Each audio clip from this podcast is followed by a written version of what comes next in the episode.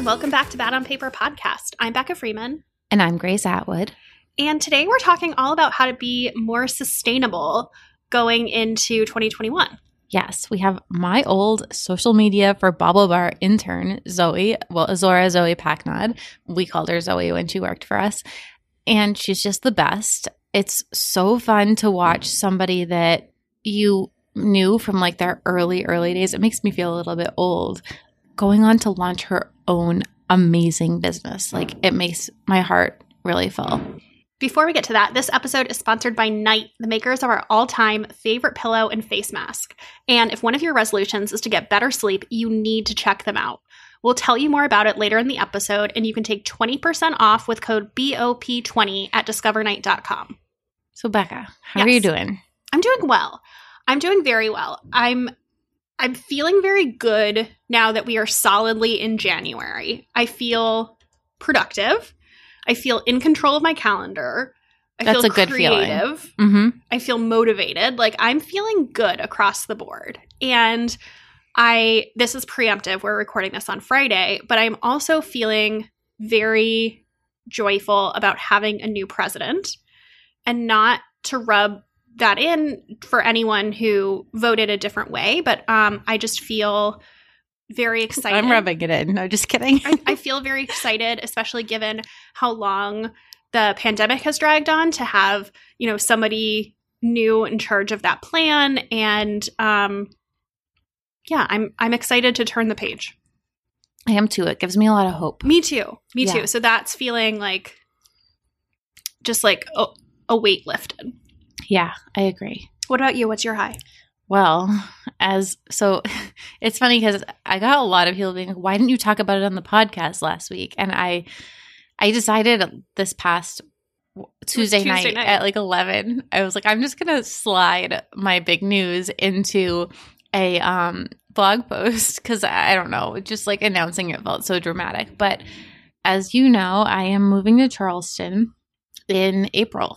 I know. I'm so – I'm happy for you. I'm sad for me. I'm holding both feelings. Yeah. I mean, I'm really sad. Like people have been like, oh, you must be so sad to be back in New York. And I'm not. Like I love it here, but I just feel like the next step, I'm ready for that. And New York's always going to feel like home to me. I'm going to come back a lot once we're allowed to and it's safe. But I'm ready. I'm excited.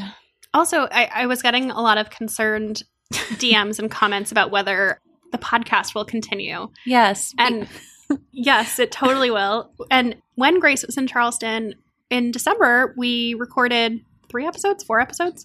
I think, yeah, I can't remember. I think four because we took two weeks off and I was there for six weeks. Yeah. So um, we will continue to record remotely and Grace will get some new tech gear that she has to learn how to use uh, so that the quality is still Becca is does good. All our tech stuff. It's not my strong suit.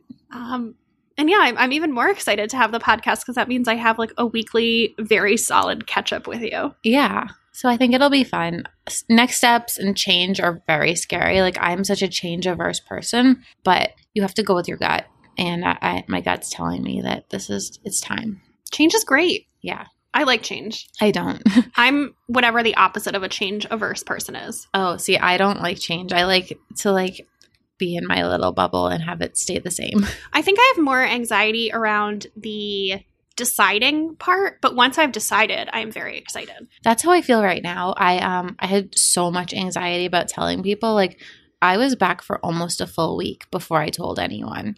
And I was like holding that secret in, like before I told my close friends, like you and Alex, like I was just having a lot of anxiety about sharing it and having those sadder conversations. So I kept it in, but that just made it worse. So yeah, it's now happening. Now it's out in the open. It's o- out in the open. And I'm entering that excitement phase. Like I, I told you this earlier, but I was DMing with Erin Gates from Elements of Style. And I've read her blog for... oh my God, like since she started it. I think she'd had her blog before I did. Like I love her style and her taste. And she was messaging me like and said, congratulations. And she's like, I'd love to help you design your Charleston house when you do decide to buy. And I was like, awesome. And I was like, I could actually use some help for the new place. And she was like, done and done. So um, we're still talking about like rates and all the things like, but I think that I'm going to work with her. That's so exciting. Yeah. So not to bring down the mood, but like, what's your low? Um, so while it is also a high, I'm having a lot of just nervousness about the inauguration and potential violence. And I share that concern. And I, I don't want to, because we're recording this beforehand and then this episode is going to come out on Inauguration Day. Yeah. But I share that concern. So mostly I'm really happy. And I think for me, Joe Biden is a big symbol of hope right now. But there's always that nervousness. It's been a really hard year. And I don't know. I, I feel uncertain and just hoping that everything goes off without a hitch. Yeah, I feel that. How about you? Oh, uh, wait. I have another low. Oh, what's your other low? There is an animal living inside the ceiling between Alex and my apartments. What kind of animal? Like a mouse? I don't know. It's bigger than a mouse. It scratches. It. Um, I mean, it, the level of noise it was making last night is on par with noise that Tyrion can make. Like, and you're sure it's not Oscar? I'm positive. Alex's cat. Yeah, we've we've established that. There was like thorough digging and um, burrowing going on, and it was walking across the the like space between our two ceilings. Ooh. It, I'm so scared of it, and I don't think it can get in because. Yeah, it's, it's all sealed. sealed off and like p- pretty firm, but I'm like, if it was like really strong, could it get through the ceiling? So last night, it like it was the most aggressive because before I left for Charleston, I'd been hearing it a little bit. I kind of just hoped that it would leave or die or like go away. And like last night, I was like, the animal is back. I don't know what it is. I'm imagining a rac- raccoon. I don't know why there would be a raccoon in Brooklyn. It feels too big to be a rat. Okay. I don't know what it is. Okay. Um, I don't love that. No, I don't love it either. So guys, we like our building is great, but it's very old. So we've mentioned we have cockroaches. Like, I mean, the, everything is all sealed off. So it's been a while since I've had a cockroach, but there's something in the wall hmm. and it's big. Hmm. Yeah. Not great. No. So yay. Um, How about you? Milo is much stupider. So I had – just like so much panic this week over. So I mentioned last week in my resolution in the resolutions episode that I am I am writing a book, and it's very early stages. I'm I'm not yet talking about any details about it yet, but um, I I had this panic because I was writing it in present tense. And, like, you know when you say a word so much that, like, it loses all meaning? And I was like, is this right? I was like, oh, should it be in the past tense? Yeah. And then I started Googling, and then I realized that there's this whole contingent of people who hate any book that's written in the present tense. Like, they won't read a book that's written in the present tense. I was like, oh, my God, I need to change my book. What? I don't know. That's so dumb. I don't know. I don't mean to demean anyone's beliefs if they believe that, but I, I don't understand. And and so I – But there were enough. Is it from first person in the present tense or is it from a narrator in the present tense? Okay, so it started as first person present tense. Okay. And then I switched it to third person past tense, which seems to be like the least controversial. That makes sense. Tense. But I was like, I, I had this like panic and then I kept sitting down to switch it. And I was like, no, it sounds right to me like this in first person present tense. But then I eventually – and I, I went back and forth like three times. Like there were th- like three days where I would sit down and be like, I'm going to change it. And I was like, no, I'm not. I'm going to change it. No, I'm not. And then finally I was like, you know what? If like this contingent of people, no matter how much I might disagree with it, like feel that negatively about it, I was like, I don't need to start from a, a place of, you know, this – these people won't won't even give it a chance. So I ended up switching it because I didn't really care. Yeah. But um, it, it held a lot of space in my brain this week. Oh, my God. I can't imagine. It, it was just like a minutia, like get in my head thing where I was like, wait, like there's a right way to do this. And I don't yeah. think I'm doing it right. Oh, my God. So. Okay. It's it's resolved. Okay, good. But um, that was kind of funny. Yeah.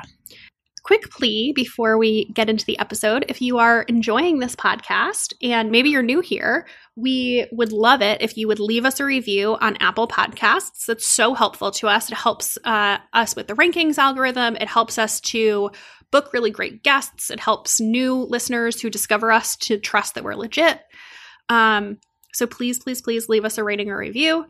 And if you've already done that, take a screenshot of yourself listening to this episode, especially if you think it would be useful for somebody in your life. Send it to a friend, share it on your Instagram story, get somebody who doesn't listen to get involved. Yeah, do the things. Wait, should we tell them about the big guess? Oh, I was going to save that for the end. Oh, okay. I think we should tell them now. Okay, you can tell them now. Another high, you guys. I was just like in awe, and I'm still like sparkling because of this. We recorded a bonus episode with Elizabeth Gilbert, and it's going to drop the day after book club. Yes. So our book club – we can't believe she said yes. Our book club book is by Elizabeth Gilbert, and we talked to her a little bit about the book, but it was it was frankly a lot more broad than just the book. Um, and she was incredible. It was incredible. A life high. The conversation was a life highlight, and I cannot wait to share it. Yeah, a life highlight is the best way to put it. I'm still like I, I like can't believe that happened. So look out for that next week. Yeah, but when you leave us reviews, it helps us to get guests like Elizabeth. That's true. Oh, that's a good time. That's where I was. That's where I was going with that. But oh. I also just wanted to to share for a minute because it was really cool. Well, let's get to today's topic. Let's do it. Azora Zoe Paknad is the founder of Goldune, a new e-commerce brand making sustainability less beige. After a multi-role tenure at Food fifty-two, where she worked on all things home, kitchen, and food, Azora Zoe founded Goldune in late twenty twenty when she felt sufficiently fed up with not being able to find what she was looking for when shopping sustainably for her home, lifestyle, or medicine cabinet. And before her time at Food fifty-two and before founding Goldune, Azora Zoe went to Parsons the New School, and her first job in New York City was an internship in social media marketing at BaubleBar, where she met us, and she was my intern. So this is really exciting to have you here, Zoe. Um, thanks for coming on. Welcome. Thank you for having me. I'm really, really excited, obviously. And actually, I this time I, I dressed appropriately, Grace. I'm wearing my I'm wearing your Amazon The Drop pants. I love I just, it. I showed her my knee. You can't obviously tell in, in audio. But. The deep, dark secret is that this is the second time we're recording this interview because the first time we had technical issues with the audio. So we're doing it again. Yes. So this is round two. It's going to be magical. Everyone got to practice. Yeah. Yeah. I feel like I got a mulligan. Like this time I can be I can be better spoken. I thought you did great the first time. You did. Well, thank you so much. That that means a lot. Well, so we introduced you, but can you tell us a little bit more about you and your career up until now? Absolutely. Um, so I'm from California, but I moved to New York as like a late teen to finish school. And I ended up going to the new school. And um, while I was there, my first real job in New York was, of course, as Grace's and Alana. I want also Alana. And Alana. Shout out. Yeah. As your intern um, at BaubleBar, and ended up being there for a year, which feels crazy now, but it was a summer thing. And then I, I loved it so much that they kind of just let me continue to hang out for a long time. And then uh, after that, obviously finished school, dabbled a little bit, and found myself at Food fifty-two, which is, if you haven't heard of it, Food fifty-two is uh, um, an e-commerce startup, a content and commerce startup. So they're like a sort of food and kitchen and home resource where you can both go to like watch a recipe video and, you know, get a recipe for dinner, but also buy the plate that you're going to serve dinner on. Um, so really, really cool environment. I actually started my career in advertising um, and, and did that for a bit and worked on events and sponsored content and um, a, a lot of different things, account management and client services. And then eventually sort of just, um, you know, the nature of startups, like you get to wear many hats. And I'm I'm always a fan of like speaking up and asking for more or tagging in, and ended up kind of moving into a different role where like I did a bunch of different things that didn't necessarily all belong under the same umbrella, but things like trying to work towards launching our first podcast network or uh, opening a retail store um, and, and all kinds of different kind of growth and development initiatives. So that was really awesome. And I was there for five years. Uh, and then, you know, I had, had really enjoyed the hustle and the grind and had been in New York for almost, um, almost a decade and was starting to miss trees and I don't know, some of the things that exist outside of New York. It's hard to relate to that now because I really miss New York and I'm like looking at the trees and I'm like, I wish they were buildings. But at the time I was like, ugh, I just want to get out of here. And I, I like made a bunch of dramatic life changes and choices because I thought that I didn't know that twenty twenty was going to like do that for me anyway. I felt like I needed to do it. So, so when like, were you, you know making what? these these changes? Oh, well, you know, I, I came back from like the quote unquote winter break last year. And I'm, as you guys know, like uh, Q four for e-commerce and winter break is like not a break at all. That sort of time period is actually highly stressful.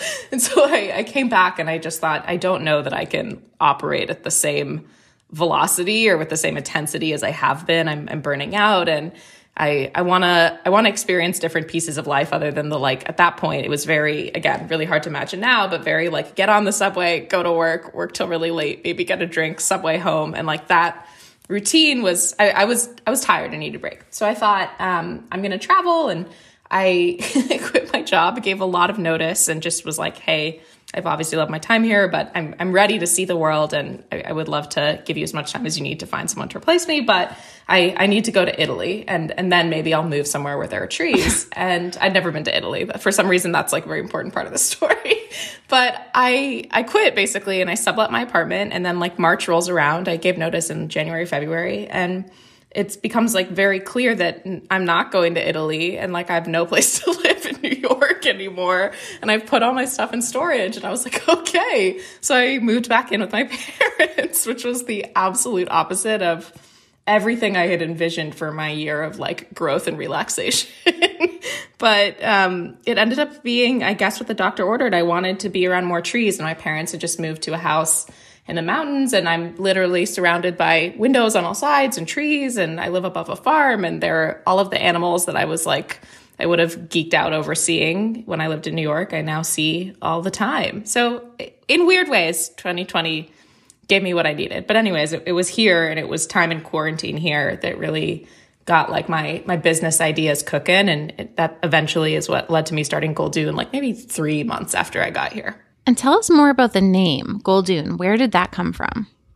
Great, Q. So uh, I'm Iranian-American, and Farsi is like my first ish language.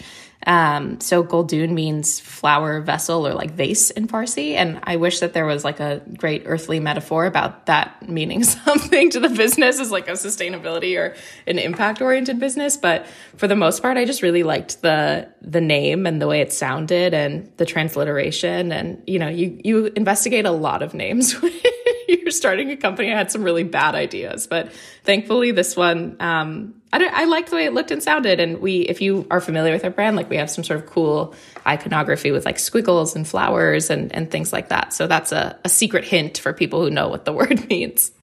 Okay, so let's take a quick sponsor break. We have talked about our New Year's resolutions last week, but if one of yours is to get better sleep, now is the time to get yourself a night pillow. The Night Pillow is a memory foam pillow with a silk pillowcase that is designed to cradle your head for better sleep, while the silk pillowcase has serious skin and hair beauty benefits. Yes, the beauty benefits of sleeping on a silk pillowcase are huge. And also, I've said this before, but I want to say it again. Grace hates this. Here's a horrifying fact. Did oh, you please know? Please don't share this. I no, hate I, it. I, I, it. It drives it home. Did you know that most pillows are bacterially indistinguishable from a toilet seat? Whoa. You're sleep like you're sleeping on a toilet seat. Not everyone is. They might have a clean pillow. Okay. Or a silk pillowcase. Well, yeah, that's the thing. Since silk is not a food source for bacteria, all that gunk can't and won't live there, which is going to keep your pores clear all night long.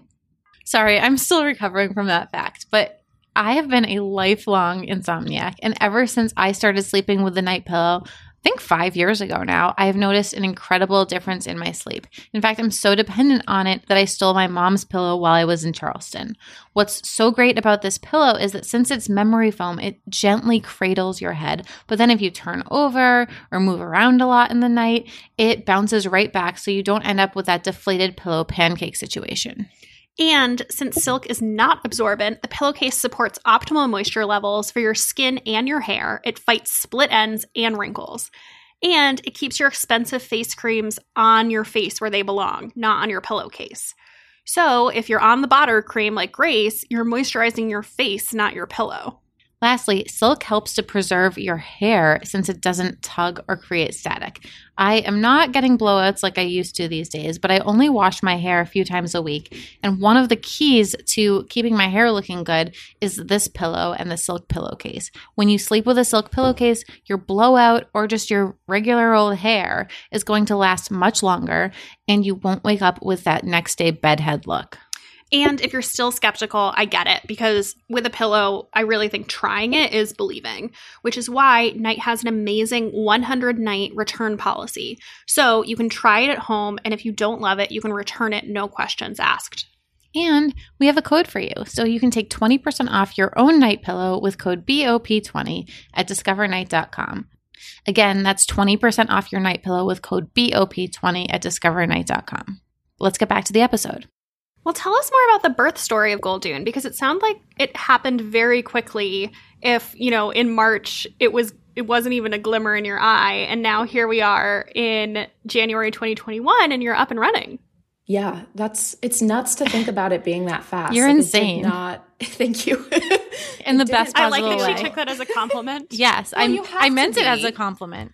I think you have to be to start a business in twenty twenty. Like, I don't know what I was thinking. I knew it was insane as I was doing it um, because my parents are like serial entrepreneurs. I've seen them be crazy. And I that actually like put me off of doing it for a long time. So I had the idea, but I was very attached to this, like, I don't know, the the whole concept that like I needed to be a certain age or like have saved a certain amount of money or have done a certain amount of things in order to to do something like this. And by no means was it off the table, but I was like, no, no, entrepreneurial pursuits are, you know, reserved for your late thirties. I was like, not yet, please wait. Um, so I I did not want to do it. I didn't think I would, but after a certain amount of time, I feel like this year was. This year, last year was, it feels like one long year. It does not feel different, but it, it like shook everything up. I don't know. It made me shake free of some of those ideas and some of those ego things I had, um, and decided that there was nothing else I wanted to do. So I had the idea in probably May. I didn't talk about it or speak it out loud until like June. And then when I did, I went from all of that doubt and like, uh, should I do this or I can't do this? And just like total one eighty into I absolutely must do this. There's nothing else I can do. I don't want to do anything else ever. And um, then I just, I flipped the switch. I decided to do it one day in June, and that was it. I incorporated soon after. And I had this idea that I really wanted to get at least like a minimum viable product or something up off the ground before the election, because I wasn't sure what would happen with the election. And Um, I wasn't confident about the state of the world, which was fair at the time. Uh, and so we did it. We launched October twentieth, made it through the election and Black Friday, Cyber Monday, and then like Shipmageddon. And now I feel like in January, I'm just having my first breath of like sane air where I can actually look objectively at what I've done and be like, oh, it's real. How are you feeling? Like, I feel out of my gourd, to be honest. I, I feel absolutely insane all the time.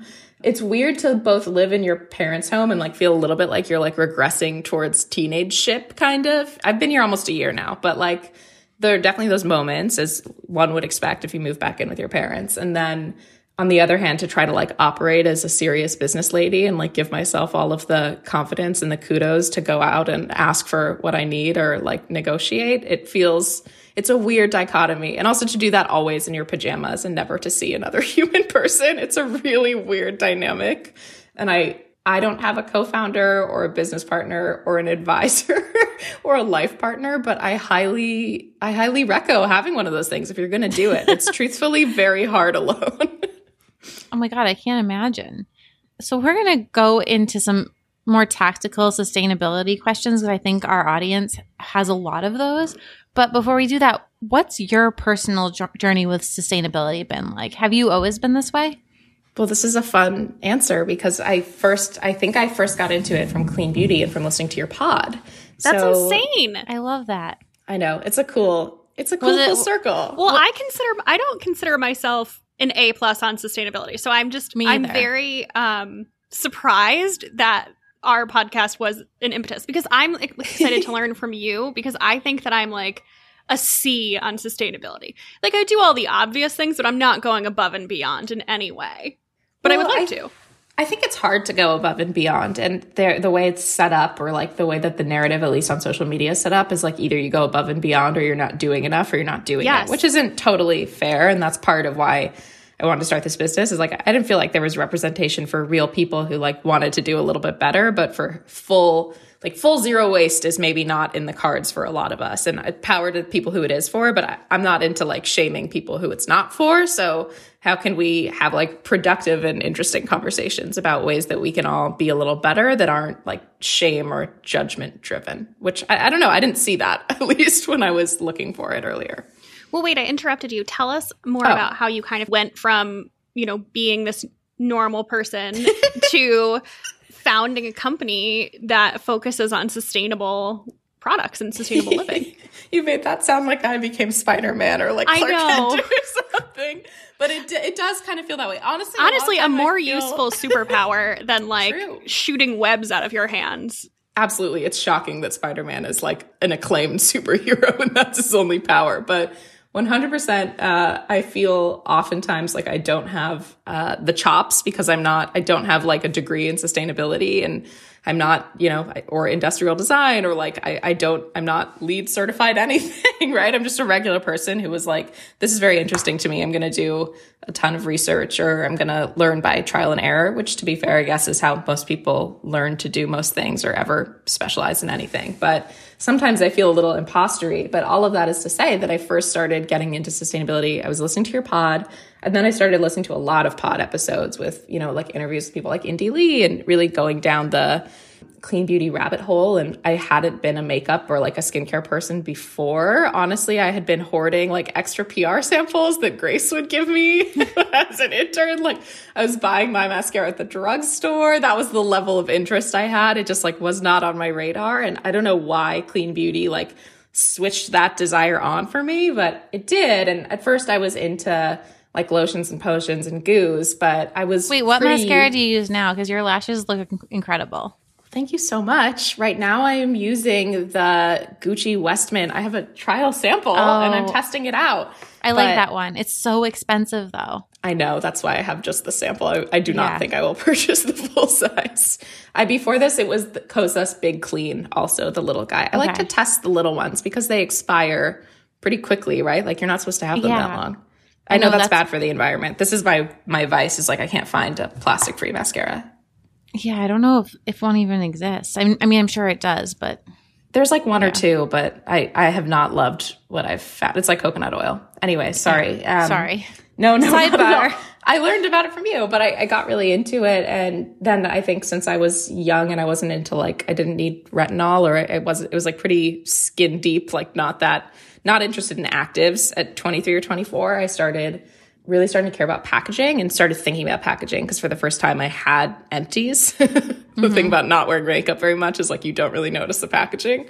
Um, so all of a sudden I was like, oh, I have to do something with these and started really, I guess, investigating or getting interested in the brands who did like refillable things like Kier Weiss or, you know, palettes where you could buy refill. Um, mascara where you could buy a refill. They make one of those too. And uh, then at a certain point, obviously, it's like wildfire, right? Like you start doing that in your medicine cabinet or like your beauty drawer. And then you're like, okay, why am I not doing this for my kitchen or the rest of my house, the rest of my apartment? And it just like whew, consumed my life. And I, um, my coworkers, my friends were really into it too. Like I started a mini newsletter where I was like trialing and reviewing products and a Finsta where we would all comment and post the things that we liked and things we didn't like and what was working for us. Um, and there was a lot of interest and community there. And that's, that's definitely what got the sauce cooking for me was I love talking about this stuff with friends and friends of friends and friends of friends of friends. And now the, I think the great part of what Goldune is, is I get to do that literally all day, every day. That's awesome. And before we dive into some of these sustainability questions, I guess talk to us a little bit about how do you define sustainability? Yeah, this is a tough question. It's a very greenwashy, like zeitgeisty word. It is. Like the same with natural. Uh, yeah. Yeah. It really really is. That or naturally derived or like yeah. there's so many like little ways to like interject that it's natural. And then you look at the ingredients, really, this is the farthest thing from natural. Well, right, I also know from working at Lola that, you know, the word natural isn't regulated in any way. Exactly. And I don't think sustainable is either. So it's really on a, you know, personal basis to define what that means. But then also, I think a lot of companies hijack that word. So it's really unclear because there's no consistency of what I call sustainable versus what big company X calls sustainable versus what you call sustainable. Oh, one hundred percent. I completely agree with that. But I mean, I don't know if the answer is to regulate the word. That feels stressful. But I do think that there needs to be clarity and definition. That's definitely something we're working on too for twenty twenty-one is like, how can we create a hub that's very, very explicit about what it means to us and all of the different ways that, um, you know, n- not to like get all in on greenwashing, but to be very clear and very concise about what it actually means. And so then you can be a little bit more discerning, not to put, I, I think it's hard to put even more work onto the shoulders of like regular people, but, um, yeah, I, I think that's a big priority for us this year. But sustainability, I mean, in the most general sense, really just means doing something that's not um, creating something that doesn't actively tax or like kill or cause active harm to the environment, or something that actually, when it goes away, actually can like disintegrate or completely break down or actually quote unquote go away. I think it all, it, an easy way to think about it is to go back to this whole idea of like trash and where does trash actually go? There is no such thing as throwing something away. It just usually goes to a landfill and closer to people who are like less privileged or less fortunate than you, who have to live near that and who oftentimes suffer the consequences. And oftentimes those are people of color, but I just think that uh, it's very easy for us to get wrapped up into that idea, right? Because of course someone shows up and magically takes our trash somewhere. We don't think about the fact that it all sort of slowly cooks and releases methane, and those methane cause like emissions, and just the, the whole idea is pretty foreign to us because we don't see it. Um, and obviously we, we think we know about recycling, and we think that that's something that is um, like a well-oiled machine. And the sad truth and reality is that recycling isn't really a thing, and we don't actually have the infrastructure to recycle most of what gets sent to recycling at all. And in That's the U S, we're wild. Not doing it. I know. Can you talk a little bit more about that? Because when we did this interview the first time, that blew my mind because, you know, half of the reason I'm giving myself a C on sustainability is because I recycle, which apparently counts for nothing. Not counts yeah. for nothing, but like doesn't actually have the impact I assumed it did. There was a really good special on C B S Sunday Morning. I just remember them like walking us through this recycling center, and uh, I still have the visual in my head of all the plastic bottles that like could not be melted down because something was wrong with them or off. And I was just like, it, I was like, no more plastic bottles ever. Like this was a while ago, um, cans only, but even cans, like there's problems with that too. And stuff doesn't always make it. It ends up in landfills. Yeah. I mean, if you think about it, like post-industrial revolution, this is all a relatively new idea. The idea that you would recycle and not just reuse anything, or that you could like melt stuff down and remake it uh, or sell that material is pretty, pretty new still. Not to say that we shouldn't have figured it out better, but if you're, if this intrigues you, I recommend like doing a, a Google, because the New York Times and Columbia have written better exposés on it than I ever could like quickly distill. But I, I will say that, yeah, most of the stuff that gets sent to recycling doesn't get recycled. Um, if you want to be, you know, if you know you're not going to be able to go zero waste, but you want to be cognizant of the fact that our, our recycling infrastructure is actually not set up to recycle, then uh, a few of the things you can do are just to maybe know the materials that are most recyclable. So aluminum is by far the best. It's infinitely recyclable. So anytime you buy an aluminum refill or something that's in complete, like one hundred percent aluminum packaging, that's that's at least a win on the recycling front. Um, plastic is sometimes recyclable. The sad part is there's like a gajillion different kinds of plastic, and you have to know. And we're working on creating like fun tools to make it easy to remember which kind is which and like what you can do with it. The ironic piece of all of this is that um, it's great when people use P C R, which is post-consumer recycled plastic. And you can do that with paper as well. But when you do it with plastic, sadly, the more recycled plastic is part of a plastic bottle, or um, I guess a bottle is probably the, the best or most common example, the less recyclable that plastic becomes. So there is basically a cap on how much you can recycle plastic. So even if you're using recycled plastic, and a lot of brands, I think this is kind of a greenwashy thing, love to talk about using, you know, thirty percent P C R, or sometimes they'll say ninety percent P C R, and the plastic is like, it makes you feel good that you're buying recycled plastic bottle, anything. But the, the truth is that at a certain point, you can no longer recycle those things. Um, and so that, you know, fifty percent P C R bottle that you, you may have in your shower might actually not be recyclable anymore. So it's tricky. I think glass and aluminum are pretty simple, pretty straightforward. We, we know what to do with them. Um, so if you have a choice, I recommend those. Or a lot of times, like we've talked a little bit about shampoo and conditioner. Like I know that a lot of people freak out at bar shampoo and conditioner. I did too. I found one I loved, but that comes in paper packaging. And that's a lot easier to recycle, especially when it's printed with eco-friendly or water-based or bio inks. Um, that, that will take the cake over like a plastic pump or uh, shampoo bottle every time. Sorry, I really went deep into No, that. That's really helpful. I, I I just gleaned a lot from that. So thank you. Okay, good. I'm glad. Let's take another quick break to talk about a sponsor. Today's episode is sponsored by BetterHelp. BetterHelp offers professional therapy online via chat, video, or phone, so you can talk to a licensed counselor from the comfort of your couch. So we're in January, we're in that new year, new me mode, and maybe one of your New Year's goals is to start taking care of your mental health. And maybe for you, that means trying therapy.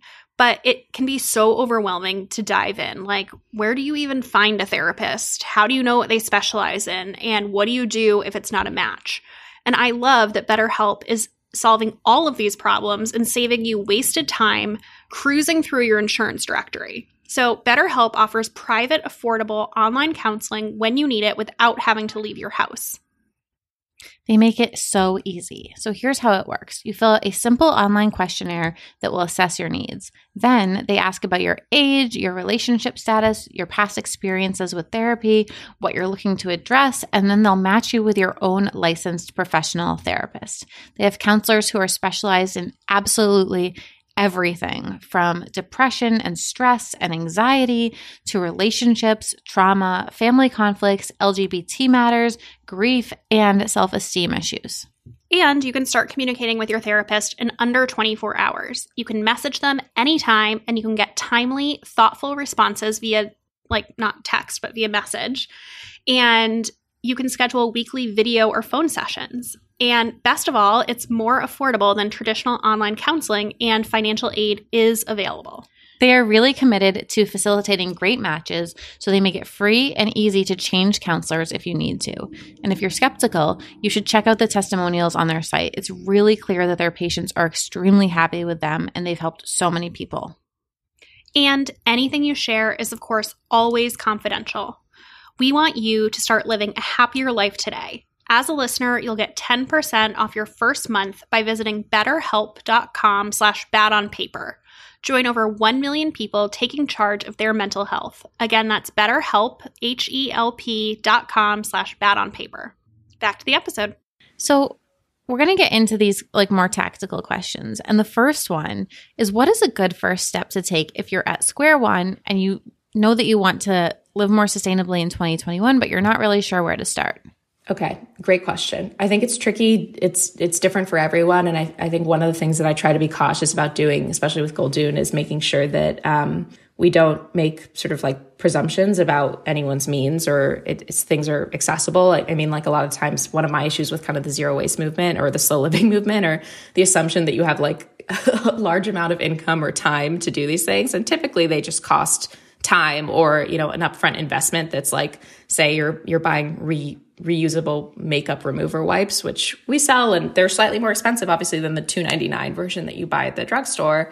And over time, like in six months, your investment pays off fully, and then for the rest of your life, you're set. But um, they require upfront investment, right? And I don't want to like pretend or lie about that or assume that everyone should do that um, or has the means to do that. That just doesn't really feel fair and inclusive. So I, I would say it totally depends on where you're coming from. If you have bandwidth to purchase things, I definitely recommend an easy switch you can make is reusables. The reality is we don't actually need a lot of disposable things. So reusable paper towels, um, compostable or biodegradable sponges are really easy ones.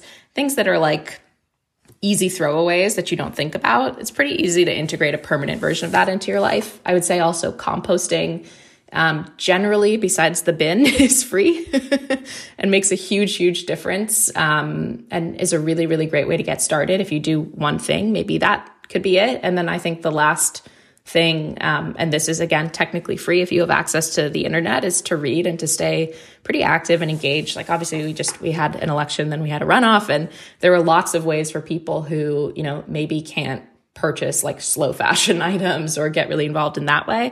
There are a lot of ways for people to show up and to advocate for, um, you know, saving the climate and uh, getting really engaged on a broader level, because at the end of the day, it's super great if you use reusable paper towels, but let's not pretend that that's going to actually stop the impending climate crisis, because it's it's not even close. We, we have a lot more to do. It's a good thing to do, but I, I think it's always, maybe for me at least, and this is personal, it's it's more important to engage on a higher level and a broader level and to drive policy and to drive uh, actual change from people who are like fully accountable, who haven't been held accountable, right? So like we we don't often hold our government accountable. We don't do a good job of holding fossil fuels accountable.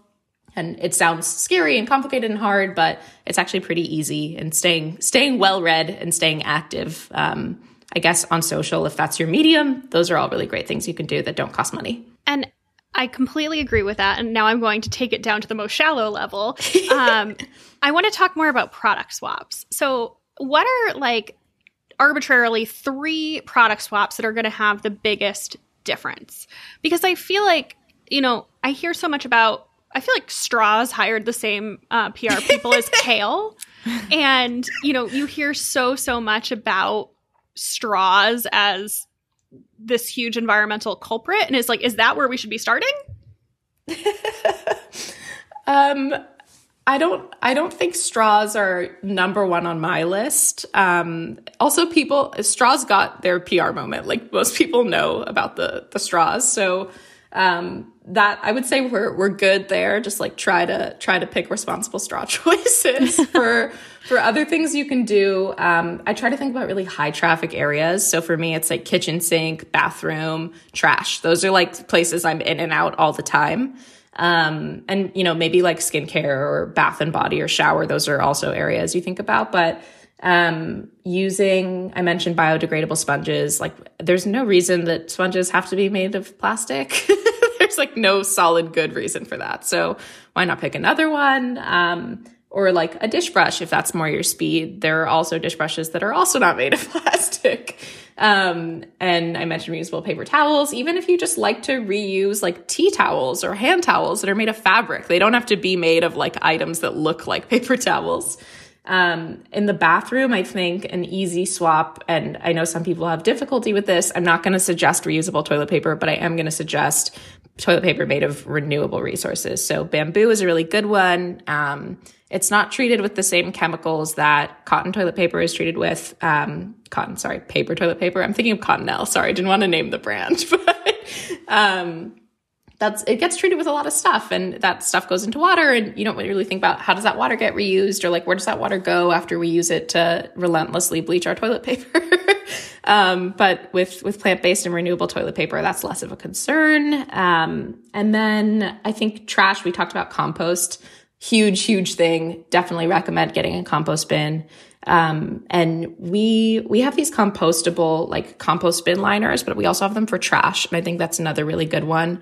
Obviously, still not great to send anything to landfill, but we all technically, most of us do it. Um, and I think the goal is divert as much as you can from the trash can towards compost. So that's like food waste, uh, natural matter. That doesn't include cooking oils or like meat or dairy or anything like that. But that does include coffee grounds, banana peels. Like, basically when you're making dinner, I don't know if other people do this, but I keep like a trash bowl with me when I'm like chopping things on the cutting board, and just like then my onion skins go in the trash bowl and they're not on the cutting board. Just dumping that into a bin and then composting everything in that bin is a really, really great thing, because that keeps all of that stuff out of the landfill, keeps it from, you know, adding more methane to our atmosphere. Um, but even if you can, just switching to either recycled plastic trash liner or compostable trash liner for those non-natural materials that are still going to go to landfill. That's like, that's so helpful. I switched to um, bamboo toilet paper during quarantine, mostly because I couldn't get regular toilet paper, but I've c- continued to reorder it, and I it took a little adjusting, but I, I love it now.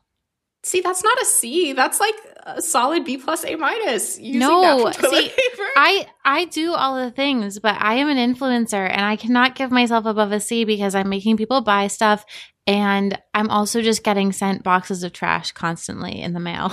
I say boxes of trash, but just all the P R mailers with like branded wine glasses and water bottles, and it's like, what do I do with this? Like, so I, yeah. I'm not. I am not above a C. I sometimes think I'm a D just because of the stuff that is associated with my job. Actually, that's a really good point. One of the the things we get the most requests for, and this really surprised me, is like plastic-free tape, like shipping tape or craft oh, yes. tape, which makes sense. Like tape is tape is plasticized, but um, I was surprised at the amount of everyday people who were like, "Please give me the industrial plastic-free tape."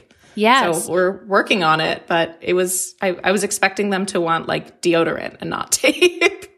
But you use tape so much. The other thing I would say is packaging supplies. So like when I get a P R mailer and it's um they use those dissolvable um peanuts versus the yes. styrofoam ones, I'm just like, thank you. Like then I can just dump it all down the drain and like let it dissolve in the sink and not worry about it. Those are fun, too. Honestly, I enjoy them more because it's fun to watch things dissolve. It's like a cool science project.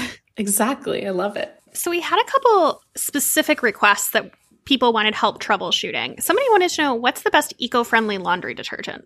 Okay, I'm biased. I think the one that we carry is the best. Um, it comes in compostable packaging. It's super cute.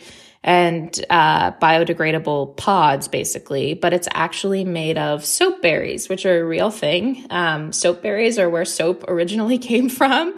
And this al- blew my mind. I know. It's I did se- not know that soap was a fruit or a vegetable or like a berry. Like I, I had no idea that soap was not a man-made thing. Well, some people call them soap nuts, I realized. Um, so it's a soap berry or soap nut. It kind of looks more like a nut than a berry. I mean, berry, like you, it conjures up a vision of like a foaming raspberry, which is like not what this is at all. This looks more like a walnut, I would say.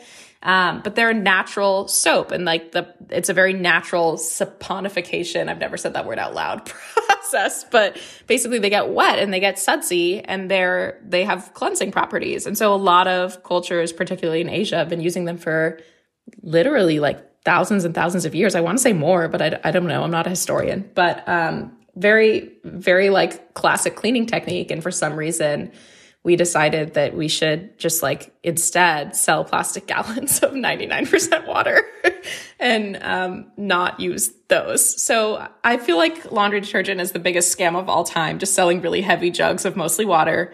Um, it's it's like not fair to the environment. It's also not fair to the consumer who's paying for so much for blue water.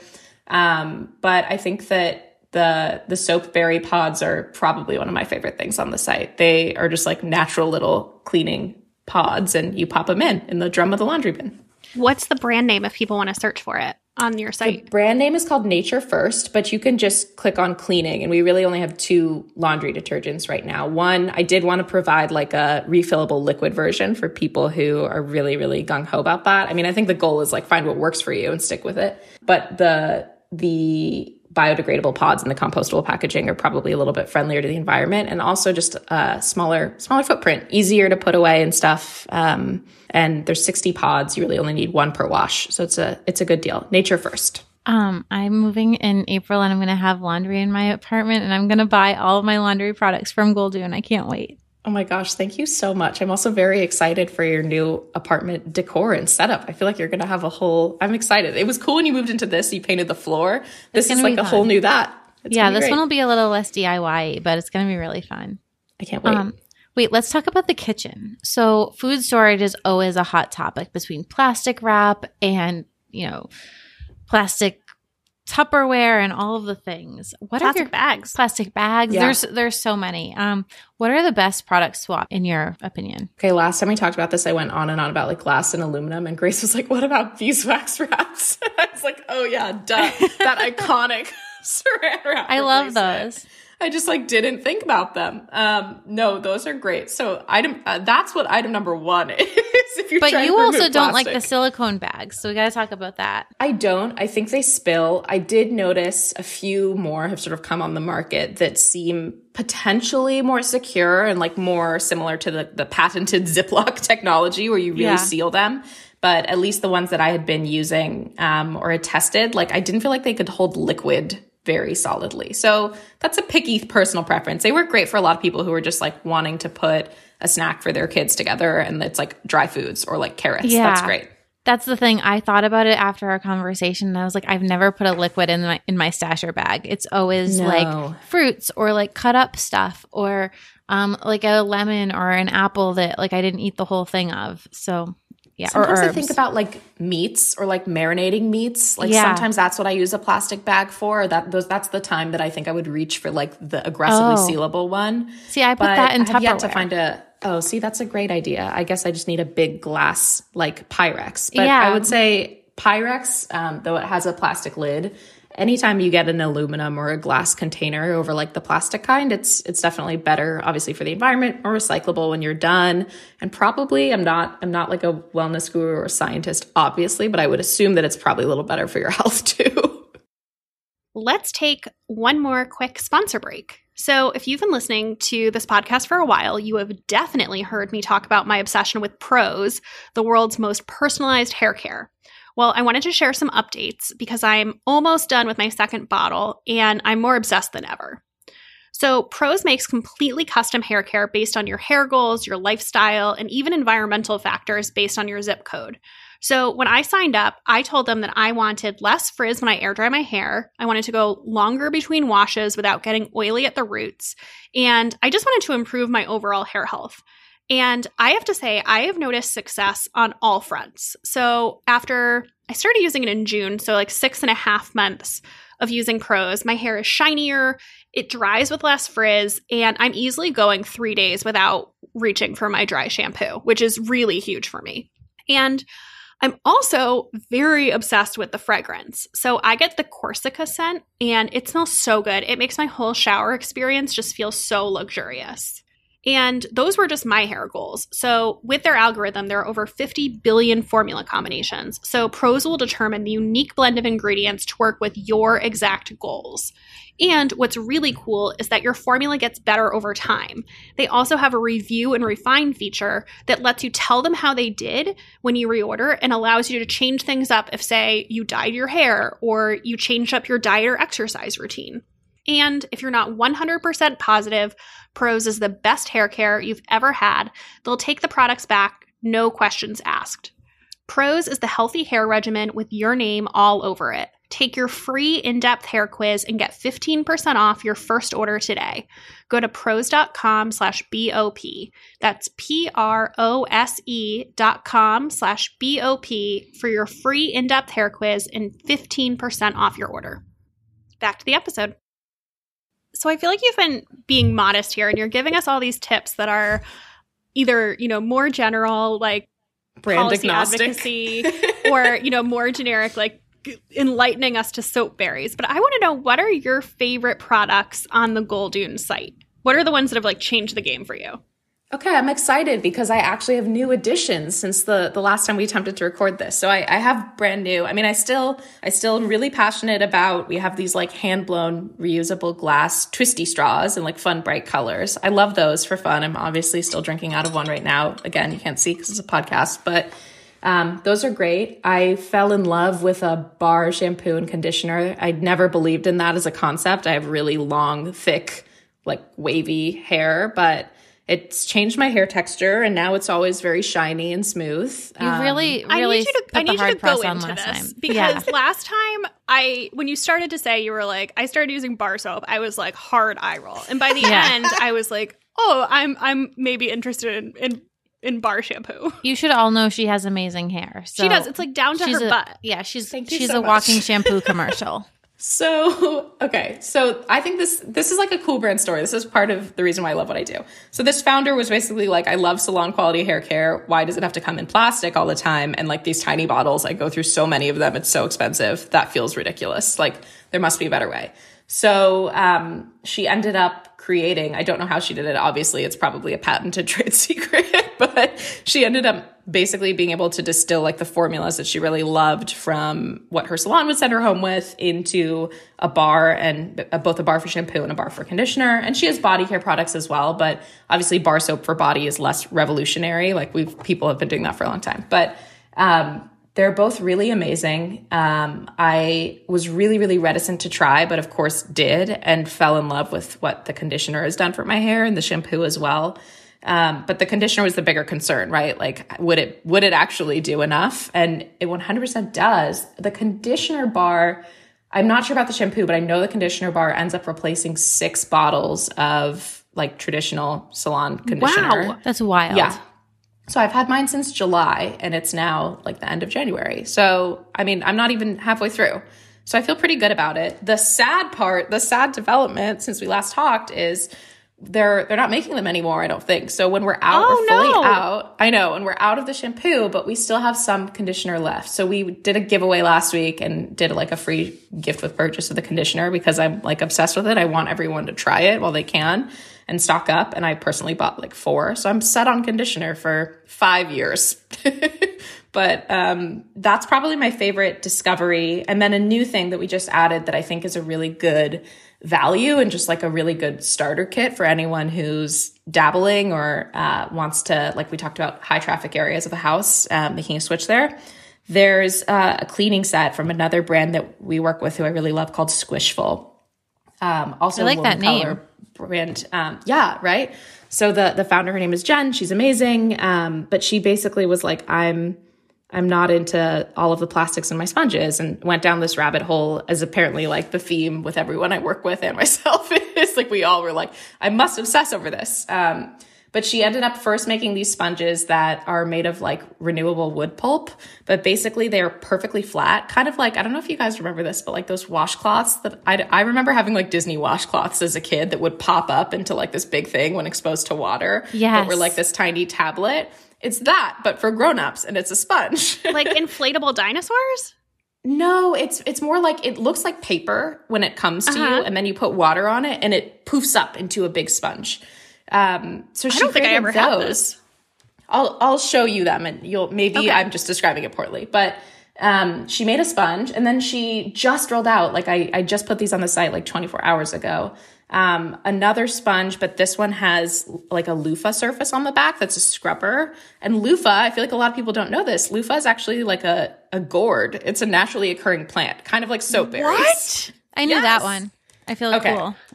Okay. So it's, it's like a renewable resource. So instead of plastic fibers or steel wool, this is just loofah on the back of the sponge. And the last thing she made was, um, a dish brush that's made of bamboo, but like doesn't look crunchy. I feel like a lot of dish brushes, I wouldn't want them displayed in my kitchen, but of course all of these things she developed and they're really cute. So that set comes with the three sponges, the scrubber, the dish brush, and a reusable or sorry, replacement brush head. And I think that's a great, that's a great entry point. I'm excited about that one. I introduced it to my dad, who's very attached to his, you know, yellow and green traditional sponge. And, and he's like very into the loofah, which he's a tough customer, I gotta say. So if, if it worked for him, it works for me.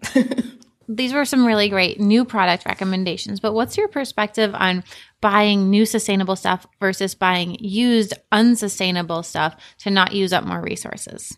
I get a lot of questions in, um, in the Goldune D Ms. We do a lot of like sustainability Q and A's every Sunday. We'll do a Q and A. Thank you. I really like them too. And the questions are really interesting.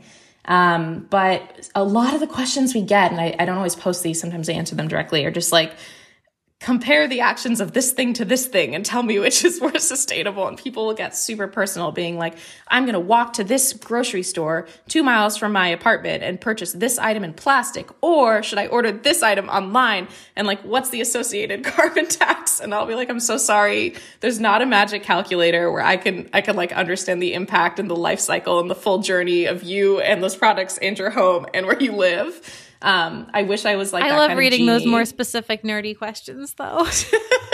No, I love the nerdy questions, but I'm I'm sad because I can't give people, people really want answers and clarity. And sadly, this is like actually a topic with great opacity, and there's there's no like black and white answer. It's incredibly nuanced, but I think it comes down to common sense and what works for you and what's like tenable for you. I want to say sustainable, but I mean like literally what you can sustain as a person. So what habits can you stick with? Or like, it, it's not just about trying like a different sustainable product every week. It's about like what works for you and what can you actively incorporate into your routine. Obviously, usually I would say almost always buying secondhand is better. You're not going to buy secondhand toilet paper, probably, or toothpaste. There are items where it does really make sense uh, to buy something new and sustainable. And then there are items, of course, like sometimes um, I was just, I was like prop sourcing for a shoot we have coming up and was looking at all of these like amazing different vintage plates and serving trays and like cake stands and things like that. And was like, man, why does anyone ever buy this stuff new? Like there are so many amazing things on eBay.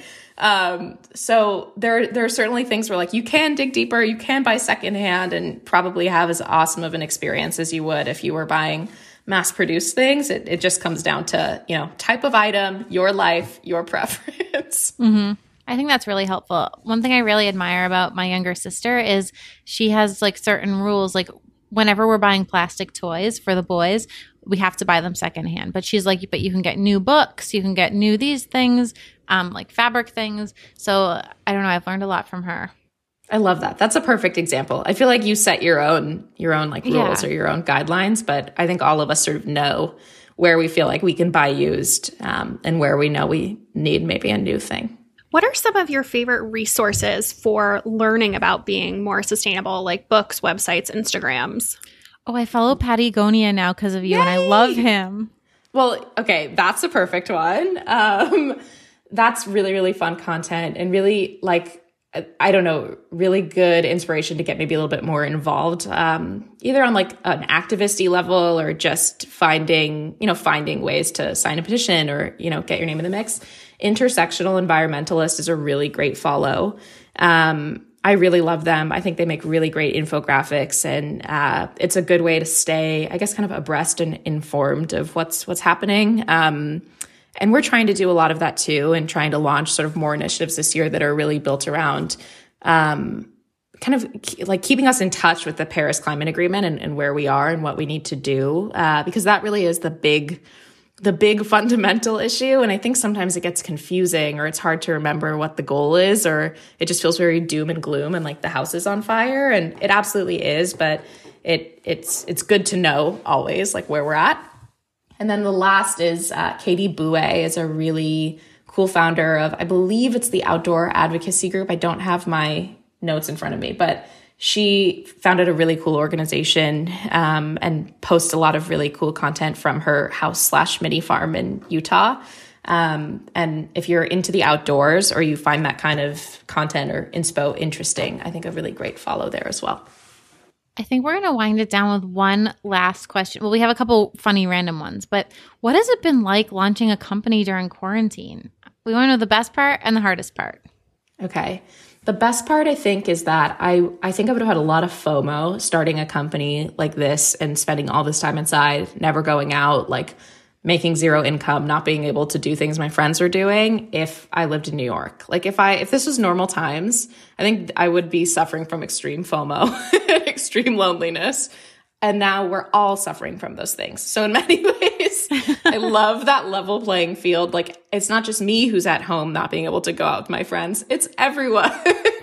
So um, in that's many what ways, I say about was, dating. Like nobody's doing yes. it. So you're not like losing time. We're just all hitting pause. one hundred percent. I'm not missing quality time with my boyfriend. I don't have a boyfriend because I'm inside. Um, so I, I like that. And I do think that like in this time, um, it's so hard if you don't have something you're super passionate about that you can throw yourself into like many hours of the day.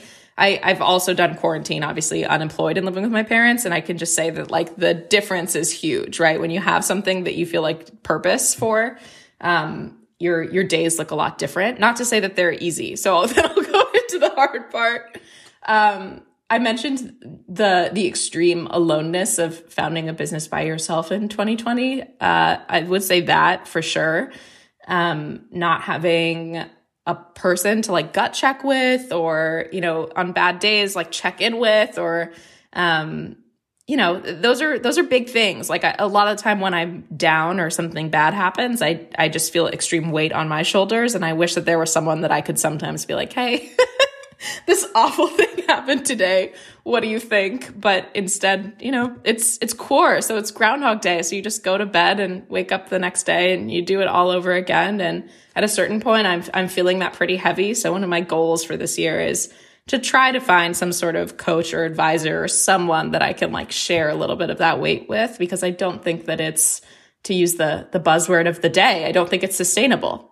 So we're going to end it with a funny question that we got a bunch of times. A lot of people wanted to know, what was it like working with us at BaubleBar? I love this question. I think be it's nice. So funny. I, I, of course I'll be nice. What would I have to say? I don't know. I, I don't. I ho- hope you don't have anything bad to say. No, actually, since we reconnected, BaubleBar has been on my mind a lot more. And I have a few like very visceral memories of my time there. Like one of them, Grace, is your Valentino rock stud shoes that you oh, wore. Oh, yeah. She lo- she was in a very heavy Valentino rock yes. stud. I was. This was how, this was like five or six years ago. It's like twenty fourteen, like, twenty fifteen. Yeah. I, yeah, yeah, yeah. I think so. I think twenty thirteen, twenty fourteen. I don't know. I still have a, them. I'm waiting oh, for them I'm to come back so in style. I'm so happy to hear that. I hope that next time I see you in person, if ever you're wearing them. I'll wear them just for you. Great. I, I remember that. I remember lots of giggles. Becca, I remember you being very fun. I remember like the paint in the office being very distinct. I remember my interview with Grace and being very nervous and not feeling at all like I got the job and being shocked when I found out that I did. Um, and let me think, what else? I, I don't know, like the nail polish shelf. I have this visceral memory of like Amy sitting on the floor, pulling out samples and like going through sourcing and helping her organize mm-hmm. like boxes and boxes of jewelry, packaging lots of boxes, writing lots of notes, um, launching that Emma Roberts collection, really embedded in my mind. Um, it was, it was good times, honestly. Great memes. Only good things to say. And then when I left, well, Grace, you left to go full-time at the Stripe. But even after that, though I wasn't even sort of like with you that whole year, you were super kind to me. You introduced me to so many people when I graduated college. And I was like very nervous about coming back to New York or potentially ever getting a job.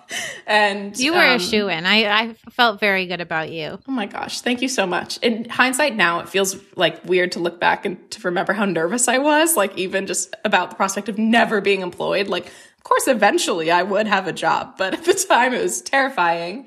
Yeah. And then Becca, you've always also been so nice to me. I slide into your D Ms about rom-com pods and books I'm reading all the time. I love and- it. I no, remember I you wrote it. me an email and you were like, I don't know if I remember if you remember me. And I was like, of course I remember you. Yeah, well, you said that God. to me too. I was like, excuse me? I didn't want to be presumptuous. You were my I do favorite D M intern. You. Thank you so much. But I, I, you get a lot of D Ms. So like I, sometimes I'm like, oh man, I don't know if they know who I am or they think I'm just like a fan crushing on them. But it made me really happy that you both did, in fact, remember who I was. Of course. Of course. And we couldn't be more proud of you and what you're doing with Goldune. It's so cool. The site is so beautiful. And as somebody who's, you know, not as much a fan of beige things, like you're making sustainability look so much better. You are. You're, Thank you're you so putting much. fun into it. Thank so, you. So in the tradition of our podcast, you've earned your very own Desperation Minute. Please, please, please tell the people where they can find you, where they can find Goldune, what they can do for you. Absolutely. Well, you can find us on Instagram at, at goldune dot co. Um, and you can find us on the internet at goldune dot com. Goldune, for what it's worth, is spelled G O L D U N E, which I realize might not be clear in, in the headphones. But um, yeah, that's where you can find us. And we do sustainability Q and A's every Sunday. We're on TikTok too, if that's your scene, um, and, and all of the other places, Pinterest, et cetera. But I, I think the most... The most community fun we have is really on Instagram, and where if you're into sustainability or you're curious and the beige and the granola is, you know, not your vibe and you want sort of a judgment-free zone, then we might be your people and you should check us out. Definitely go check them out. Thank you oh so gosh. much, Zoe. This was so helpful. And it was also just fun to chat again because this is our second time doing it. Thank you. I had so much fun. Honestly, it was amazing. I'm glad I'm glad that we had to do a do-over. I hope that's not gauche to say, but it's how I feel. Well, we need to have you back in a year to talk about how it's going. Ooh, that would be fun. I hope I'm like a whole newbie. I hope I don't live with my parents. I can't wait to check in with future me. So let's talk about N Matter. Um, what are your obsessions right now? Well, let's talk about Instagram first. Grace, do, do you follow mine? So mine no. is an account called underscore underscore flower witch. Why did she put those underscores? I have in no there? idea. Oh my God. So I can't quite figure out what this is.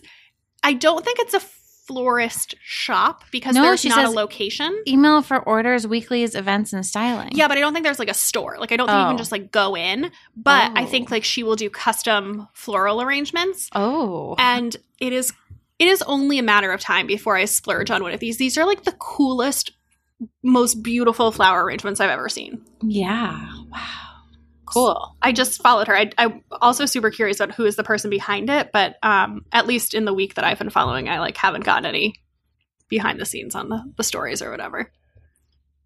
I like this. I just followed. What's yours? Mine is I just pulled it up. It's called The Good Karma Blog, and her name is Carmen Meyer, and she is a smaller blogger, but she's been growing really quickly. I think she's got like seven thousand followers, but I really like her stories. I think she posts a lot of really great um, – educational resources, especially around racism and the influencer community. She started um, a really great conversation a couple weeks ago, and it was and it was just around. She wrote, "Why does the influencer community feel so segregated? This is a real question." Oh, I saw that. Yeah, and it was going it was going around like crazy, and um, she talks about loop giveaways. She's really blunt and honest, and just has posted a lot of content that I think has made me think. I wouldn't say differently, but it's really thought-provoking, and um, I don't know. I think she's great, and I thought she had like I don't know a lot of followers because her her content's really strong, and and also I think really important right now. What about on the non-Instagram side? So this is an older obsession of mine, but I just gotta talk about it again for a second because I didn't have it. Um, I missed my Chappie wrap so much. I did have one while I was in Charleston, but it was warmer there and it was cooler in my apartment. And I've just been snuggled under my Chappie. Like it's on my couch right now. It's my favorite blanket. It's I think so soft. Not even – I don't think – you missed the Chappie wrap as much as Tyrion missed his like very specific yellow yeah. Chappie wrap that he loves. So they sent me a holiday one to Charleston, and I had it, and I ended up leaving it with my parents because I wasn't going to lug a blanket back. Um, I also I can say this now. I left a ton of stuff there because I was like, I'll be back in three months. But um, the yellow one is his favorite, and it's really cute because I have movie night, or, or I, I, I act like I'm entertaining. I have movie night for me and Tyrion. Last night we watched thirteen going on thirty on H B O Max, and um, then we watched Something Borrowed. I'm so embarrassed, but it was a good. Why are you embarrassed? Because that's like everyone's life right now, just hanging out with their cat watching. No, movies. no, it's just like maybe I could have watched something like a little bit educational. Oh no. Do what you need to do. So that was what I needed. I had some drama in my um in my blog's Facebook group this week, and I just needed like something light. So I curled up under the Chappie, put on thirteen going on thirty, and Tyrion and I just had the best night together. He's so happy to be reunited with that blanket. Um, oh, the other obsession I have is Discovery of Witches. Um, so it came out a while ago. I You're think. talking about the T V show, not yeah. the book. So I read the books, loved them. Hitha yeah. Hitha Palapu was the one who got both of us to read them, I think. And I started watching the show. I remember I had to like it was on the B B C, I want to say, so I had to like like find a way to like illegally I watch your it. Sister watched it last year, and she had this like very intense system that she was using to watch it, and she like because we couldn't get it here, right? And she told me, and I was like, "That's I'm not doing that." And I think I watched one episode, and then it the, her system broke, so I couldn't watch anymore.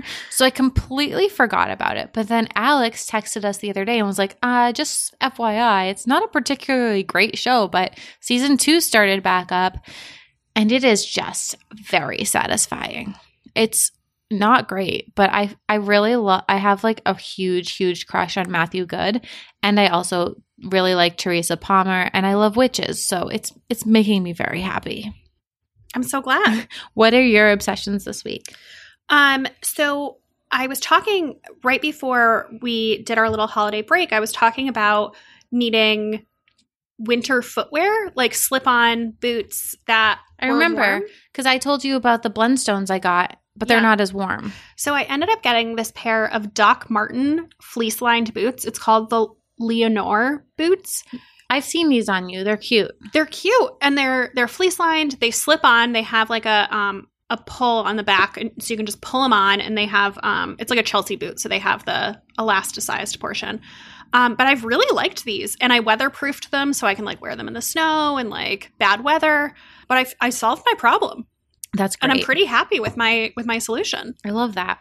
So yeah, here we are. Here we are. What about books? Okay. So first of all, I have been on a DNFing marathon because I feel like life is just too short to read bad books. And I'm not going to call out the books that I chose to D N F, but the T B R pile is huge. So I'm just like, I feel like I've started like five different books this week and be like, mm, not enjoying this. I've actually been on a similar DNFing spree, and I felt very empowered by it. Yeah. Like usually I feel really guilty when I D N F a book, or I feel really like on the fencey where I don't know if it's going to get good. But I have been feeling very like cleansed to just like D N F a book. So I've been DNFing a lot too, and just trying to clean out my my pile. Yeah, same. So I am reading, well, I'm listening to Heavy by K S A Lehman, and this is like, it's really powerful, it, and his writing is exquisite. It's it's borderline poetry, and hearing him say it is even more powerful. It's all about his childhood and racism and growing up black, and like his his life experiences, as well as his life experiences with being really, really overweight and suffering like from a pretty what's I haven't finished it yet, but was what is appearing to me as a pretty horrible eating disorder. I've never really read a book about a man's relationship with their weight and with food, so that's been um it's excellent. I don't want to say it's a it's a, it's been fun to read because it's it's hard to read, but it's a great book. And I know that Tracy from the Stacks podcast has a couple of episodes where he's a guest, and I think at least one where they discuss his book. I got to listen to that um, because I love her, and I'm really loving this book, so that's great to know. Then I so I read I read two like read in a day thrillers this week. I read um.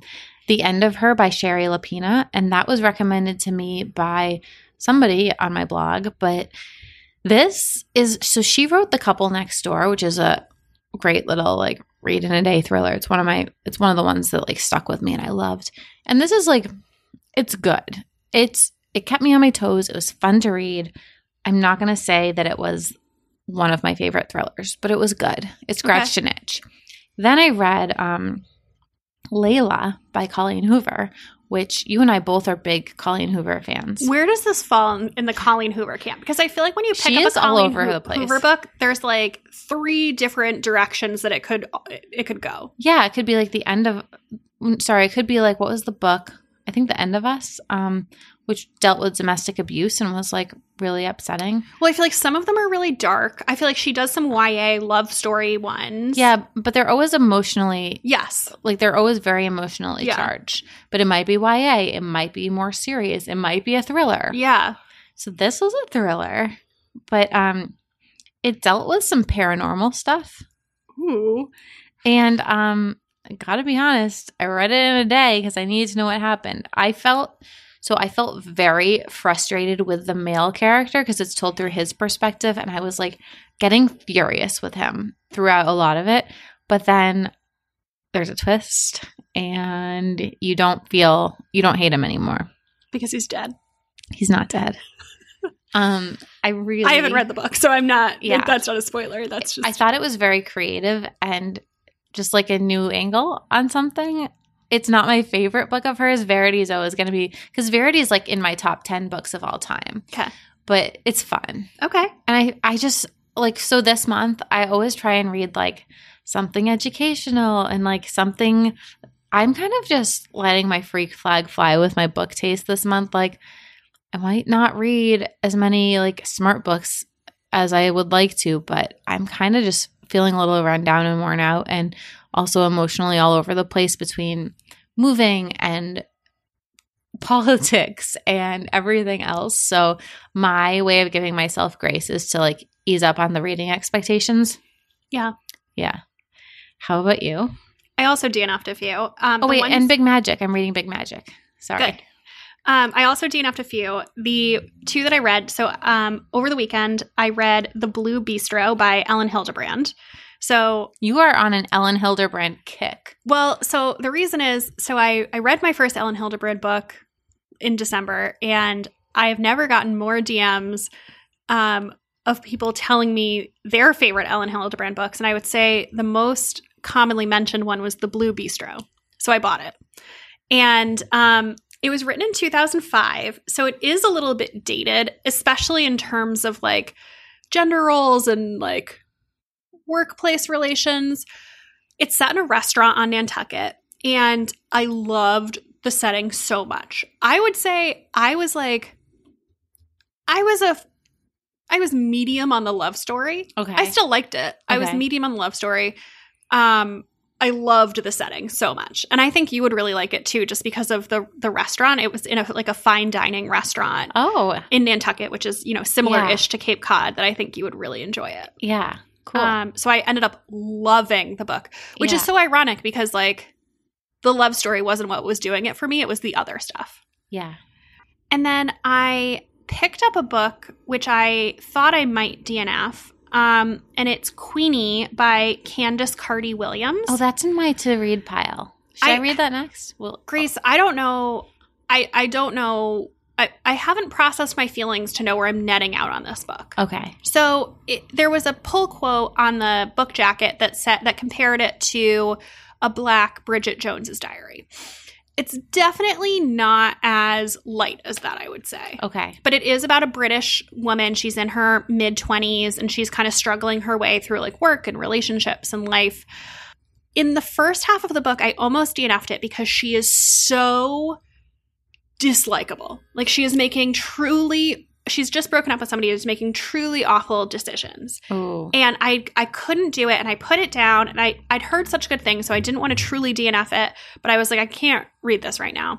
And then um, this week I picked it up, and I was like, okay, you're either going to finish it or you're going to D N F it once and for all and take it out of the pile.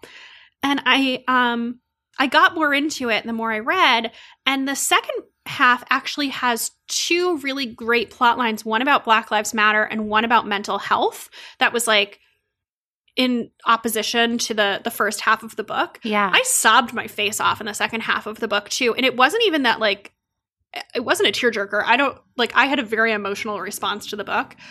I I cannot decide where I'm netting out on this one. Okay. I can't decide. I've heard excellent things about it, and it's in my stack, but um I remember because we were considering it as a book club pick, mm-hmm. and you were that's like, why I started and you reading started it. it, and you were not into it. Yeah.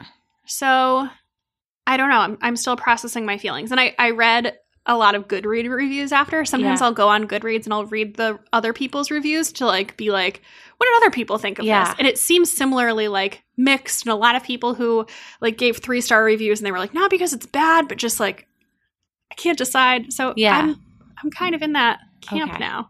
Okay. If you guys um go to the Facebook group and tell us what you thought of this book. Yeah. I would be curious to hear other people's takes yeah. as well. And in the meantime, we mentioned this at the top of the episode, but next week is our book club, and we are reading Big Magic by Elizabeth Gilbert, which is a nonfiction book, which are her thoughts all about creativity and living a creative life.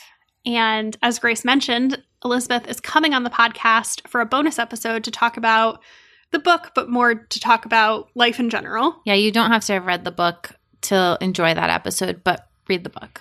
Yeah. And in the meantime, you can join our Facebook group to chat about books and more, mm-hmm. and follow us on Instagram at Bad on Paper Podcast. I'm on Instagram at Becca M. Freeman, and my other podcast, a fiction podcast, is called Rom-Com Pods. I'm on Instagram at, at Grace Atwood, and my blog is the stripe dot com. I post there nearly every day of the week. See you next week. Bye. Bye.